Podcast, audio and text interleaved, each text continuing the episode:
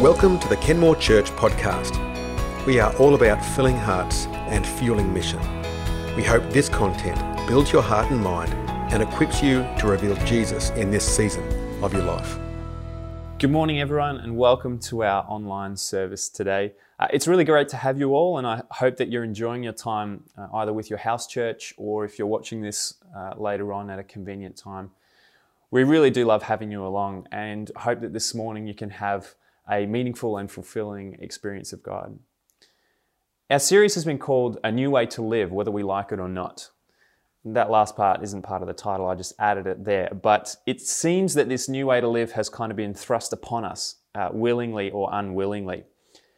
I hope, though, that you can see the profound nature of our faith, that during a time like this, we're able to understand that God is doing a new thing as uh, our friend Zelvin preached to us a couple of weeks ago. And it's an incredible God that we serve when circumstances like this can actually be turned for our good and our growth. And so today we're looking at new values. What, it, what is it at the core of our lives follow, as followers of Christ at this time? But before we launch into that, my wife tells me that I keep starting sermons without properly introducing myself. So Hello, my name's Sandy. I'm one of the members here at Kenmore Church. I'm married to Beck, and we have a beautiful little two year old girl called Evelyn. She's just the sunshine of our life. At the moment, you may have see her, seen her running around making noise at the back of the auditorium. Um, although she's uh, going to have some competition for all of the attention in a few months' time. So, in about three months, please think of us and our sleep in your prayers. Uh, I'm a high school English and history teacher, uh, and I did my theological study before getting qualified as a teacher. Uh, I love sports and music, and I'm a bit of a nerd for classical languages and uh, ancient history. So, with that out of the way, um, I want you to think for just a minute about the values that drive everything that you do. Because at the heart of all of our decision making lies a set of values that informs all of our responses, all of our priorities, how we spend our time and our resources, and what trajectory our life is on. What might those values be for you? For some people in our world, those, those things are money, or recognition, or achievements, or perhaps comfort. Or maybe they're things like family, kindness, or equality. Now, it's our agenda as Christians for in a time like this to be thinking, how might God be using this situation to further his kingdom globally and locally, and to grow his church corporately and individually? In a time where everything unnecessary has been stripped away, is God wanting to uncover the values that lie at the heart of it all? I think that He is. And I would ask you to posture your heart towards Him this morning that we might allow Him to show us those values and perhaps to better align them with His. Firstly, uh, New Values is a bit of a clickbait title because a quick th- look through history shows us that whenever society or culture has been revolutionized by a set of new values or ideas, it's actually been a rediscovery of old values. The Great Reformation of the Church in the 16th century was built on the humanist motto of ad fontes, or back to the sources. It was a rediscovery of all of these old ideas, the ancient Greek philosophy and, and things like that, which drove a complete cultural, spiritual, and religious revolution. Martin Luther took a step back from the Latin Vulgate and consulted the Greek and the Hebrew of the Bible and found that the core of what we are as Christians is salvation by grace through faith in Jesus Christ. And it totally changed the religious and spiritual landscape of the time. It was the same thing with the Renaissance. All of you know artisans and intellectuals alike rediscovered all of the classical uh, ideas, and it led to a complete uh, renewal of culture, uh, architecture, art, science, learning. Every aspect of humanity flourished because of the rediscovery of these old values. And in the same way, revival in the church has never been about discovering some new way to do things. It's always been about rediscovering the old in a new way, making us return to the place, to the reasons that we are the church that is, salvation through Jesus Christ by grace through faith. The words of Revelation chapter 2 ring clearly on this matter. The letter to the church of Ephesus from verse 2 reads I know your deeds, your hard work, and your perseverance. I know that you cannot tolerate wicked people, that you have tested those who claim to be apostles but are not, and have found them false. You have persevered and have endured hardships for my name, and have not grown weary. Yet I hold this against you you have forsaken the love you had at first. Consider how far you've fallen. Repent and do the things you did at first. If you do not repent, I will come to you and remove your lampstand from its place. I've heard a wonderful term used of the COVID crisis, and that is deglobalization. For the last three or four centuries, our world has been globalizing frantically and in the last hundred years in particular, the pace has been quite frenetic. And every decade, it seems to accelerate. We've been obsessively globalizing and connecting with the world.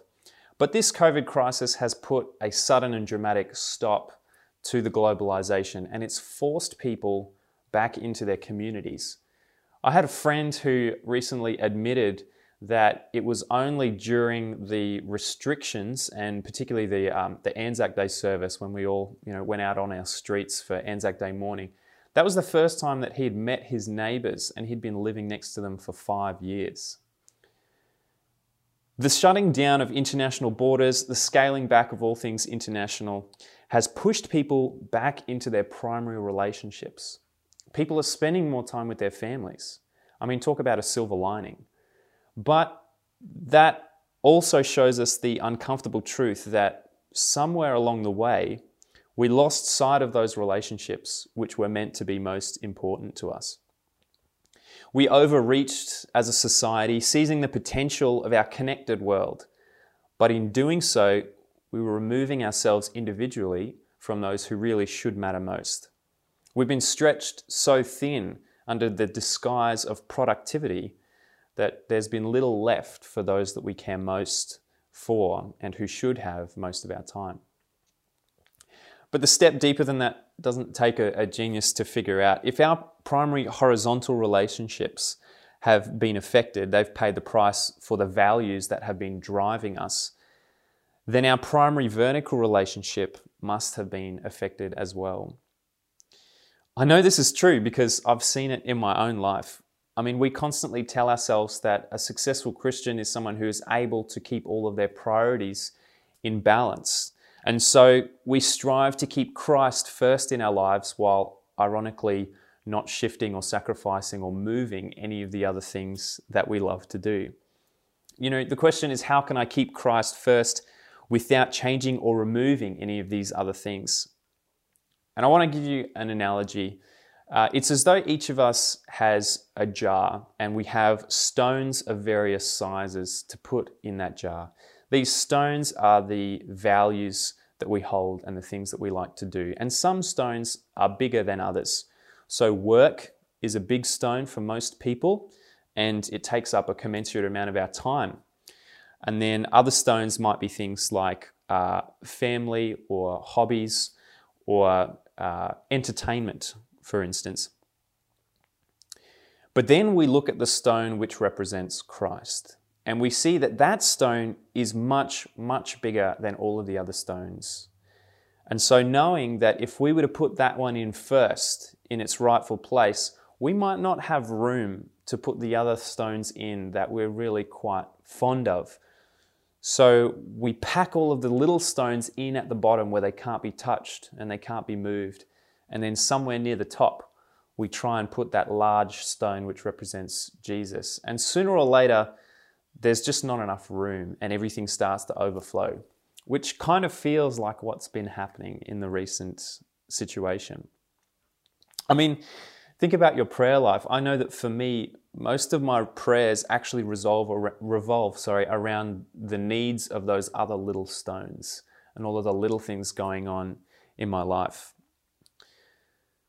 The, the prayers, uh, I've been asking God to uh, meet my needs with regards to them, but the prayers concerning that larger stone, the prayers of intimacy, the prayers of longing, uh, and of spiritual hunger uh, have gotten few. And the truth is that of all of the possible values and priorities, there is really only one that is Christ. Paul says, For me to live is Christ, and to die is gain. Elsewhere, he says, I count all things as rubbish compared to the surpassing worth of knowing Christ Jesus, my Lord. There are no other values, only Christ. So, how do we renew this longing? How do we rediscover the value of Christ? The answer is Jesus himself. If we are renewed in our view of Jesus, if we let the profound nature of his person sink in, we can't help but be drawn to him as our one value, our one thing. So I want to remind you of who Jesus is. I believe that this morning our renewed understanding of Jesus comes from two aspects of his nature his eminence and his immanence. The eminence of the Lord Jesus Christ is his unparalleled majesty, authority, and power. If we look at Hebrews 1, it says that at past times, in many and various ways, God spoke to us through his servants, the prophets. But in these last days, he has spoken to us through Jesus, his Son, whom he appointed the heir of all things, through whom he also created the world. He is the exact imprint of his nature and the radiance of his glory. The rest of the chapter explains how we naturally attribute the glory of heaven to angels. And yet, when we compare that with the glory of Jesus, it's just on a completely different level. He is so far above that glory which we naturally understand to be more than ours. There's nothing that even comes close. I mean, he says, To which of the angels has God said, Sit at my right hand until I make your enemies a footstool for your feet? This Jesus, whom we serve, is the beginning and the ending. He is the Alpha and the Omega.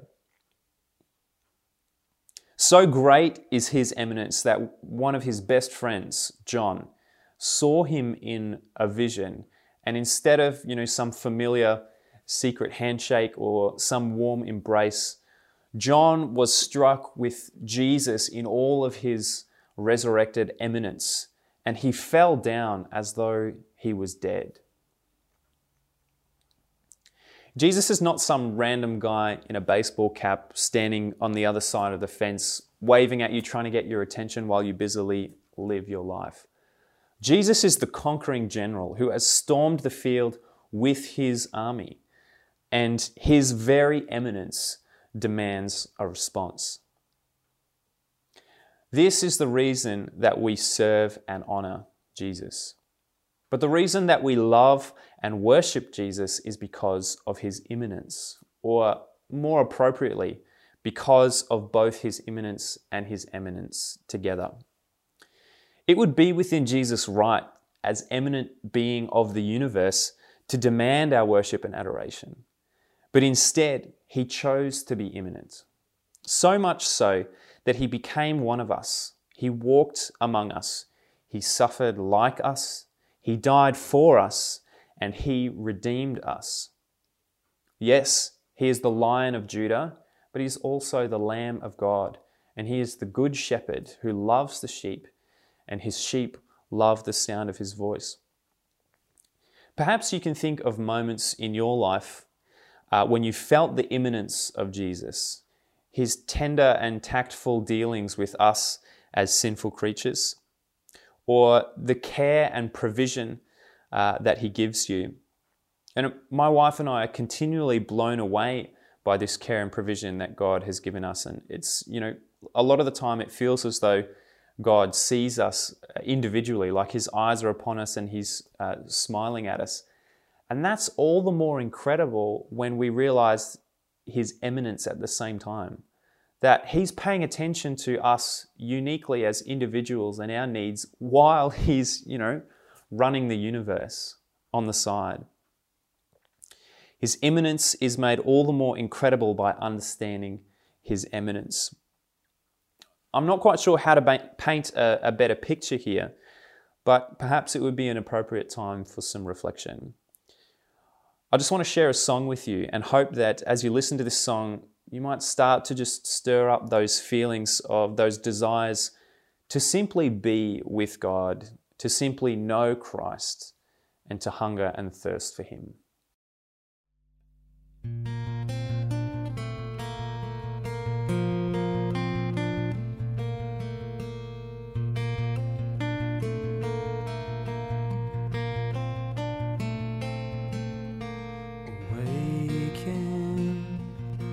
My soul, come away.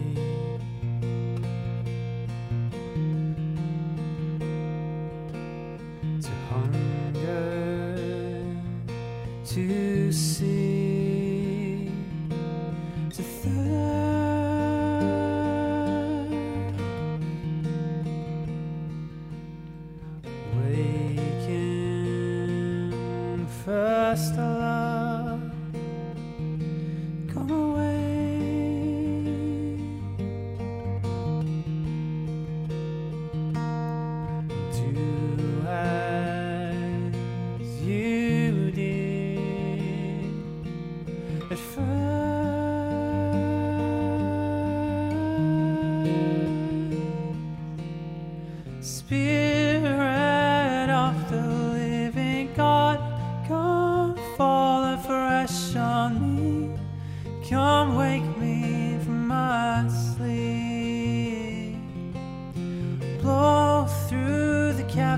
caverns of my soul, pour in me to overflow.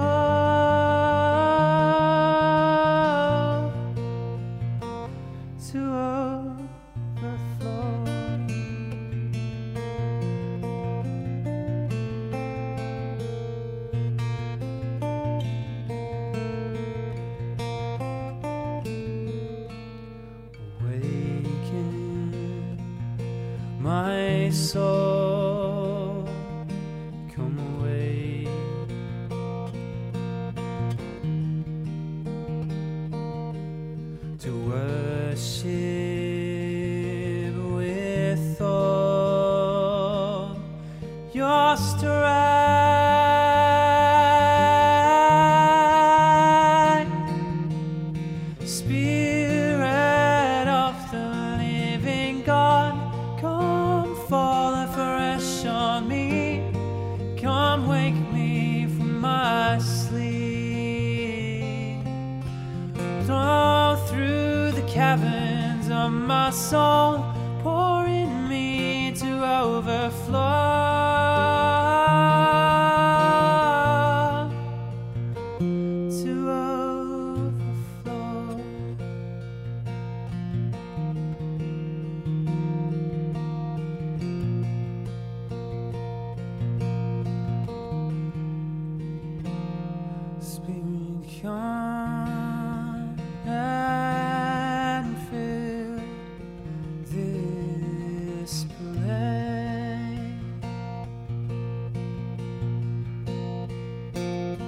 Let your glory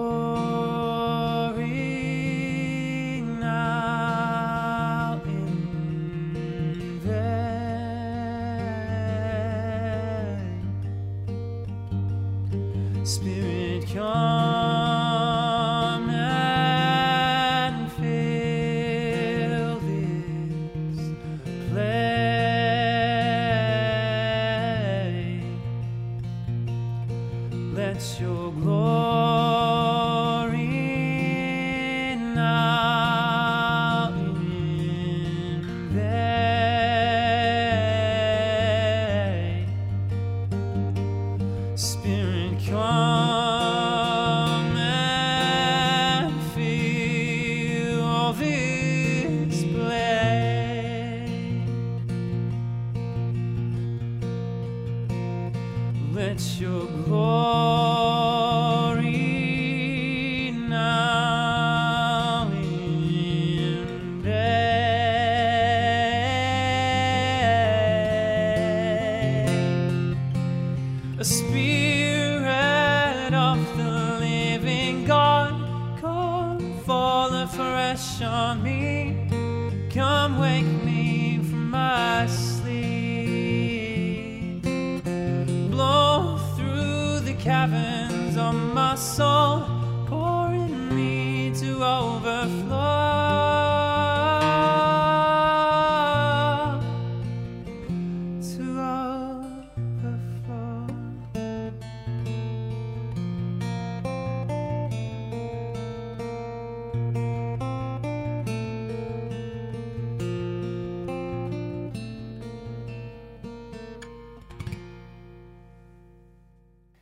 Here's the trick with the jar. The best way to fit all the stones in the jar is actually to put the big ones in first. Yes, they take up the most room, but as the little stones are poured in, they fill the gaps around the bigger stones, and the jar ends up more full than if you do it the other way around, putting the small stones in at the bottom. You see, I'm, I'm pushing this analogy to its limits, but I hope you can see the truth here that the position of all of those other stones is dependent upon, it's determined by the position of those larger stones. It is the larger stones which hold those other priorities in place. When your only value is Jesus, the rest of your priorities fall into place. Maybe not in the way you expect, almost certainly not in the way that you have planned, but in the way that God intends for your good and your growth. So, what happens when Jesus is our only priority? What does that look like?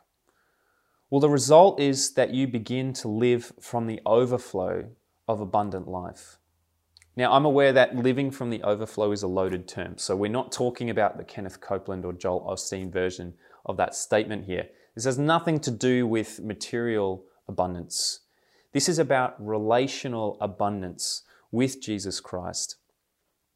If you're tired of holding all of the other stones in place because it is exhausting, then the good news is that you were never meant to. But having Jesus in that rightful position means that he upholds all of those other things. I want to talk now about four results from this uh, living out of the overflow. These are secondary values. If, if we keep Christ as our core value, which really should be our only uh, priority, then these things start to form as uh, secondary values around that stone. So, the first result of this overflow is fruits of the Spirit. The closer you are to Christ, the more character, your character begins to reflect His. Just like Moses' face shone with the presence of the Lord when he came down with the mountain, so too our behavior and our character uh, begins to model and reflect Jesus as we spend more time intimately with Him. Empowered by the Spirit, love, joy, peace, patience, kindness, gentleness, faithfulness, self control. These qualities eventually, inevitably, lead us to a focus on people. The fruits of the Spirit lead us to a focus on people. Relationships, care and love, selflessness, they become one of our secondary values to Christ. But it's not something that you have to produce by yourself. It's a byproduct, it's an effect of the overflow of deep relationship with Christ. The second result is a focus on eternity. With your eyes on the eternal one, all things in this world and this temporal state disappear from your focus. This means that you live a life that is far more connected to what's going on in the present and aware of its connection to eternity. C.S. Lewis, in his Screwtape Letters, explains that the present is all lit up with the rays of eternity. The present moment is that part of time which is most connected to eternity. For in the present, we experience God relationally. The devil wants us to live in the past, where we live in shame or regret, where memories are frozen, or better yet, to live in the future, where we are shaped by things that might never eventuate, especially fear. But close connection with Christ keeps us in the present, fills us with joy and contentment, and connects us to eternity. The third overflow is in the area of justice. What moves God heart, God's heart becomes what moves our heart. I saw a picture of a, uh, a church sign in America recently which said, uh, We worship a man of color who was killed by those who uphold the law. All through the Gospels, we see that Jesus detests the hypocrisy of the religious leaders who, on the one hand, uphold the law, but on the other, neglect basic matters of justice. Now, that doesn't mean that all Christians should be out placarding or even campaigning on the same issues. I believe that God puts specific issues on the heart of individuals and that that's what uh, becomes their flag to raise, so to speak. And so, in the economy of God's kingdom, the uh, body of Christ actually accomplishes far more than if everyone was patriotic about the one issue. But idleness and hypocrisy, when it comes to issues of justice, uh, are not the heart of God. The fourth overflow is into church. Now, God loves his church. The church is the bride of Christ. And at this moment, we're all sort of trying to figure out what church is going to look like into the future and what kind of lasting effects this sort of situation is going to have uh, and how it's going to shape the church. I have to admit that uh, I really don't know the answer to this one, but I do know two things. Firstly, a true relationship with Christ results in a love for the church. Not the building, but the people. And it results in a desire to meaningfully connect with uh, other people. The second thing that I know is the only way for us to figure this out is to put that rock of Christ in its rightful place, and God will sort out the details. The great thing about all of these values, and there are lots more, but I've only just touched on four today. The great thing about these values is that we don't need to conjure up the energy for them ourselves. These are things that come from the overflow of a solid and vital uh, relationship with Christ. We were never meant to do the heavy lifting. That's Jesus' job. And our job is simply to place him at the center and to return to the love that we had at first. So, I want to encourage you all this week to carve out some time for just uh, some time and a space that's just for you and Jesus. Do whatever connects you to Him, uh, whether that's through worship or music or journaling or being in nature, uh, whatever works for you. I doubt that what works for you is surfing the internet or scrolling through Facebook. But work on just being with Jesus and fanning into flame that first love. Look to acknowledge His eminence in the world and His immanence in your life, and just see where that takes you with Him. Hope you have a great week. Be blessed, and we'll catch up with you next time.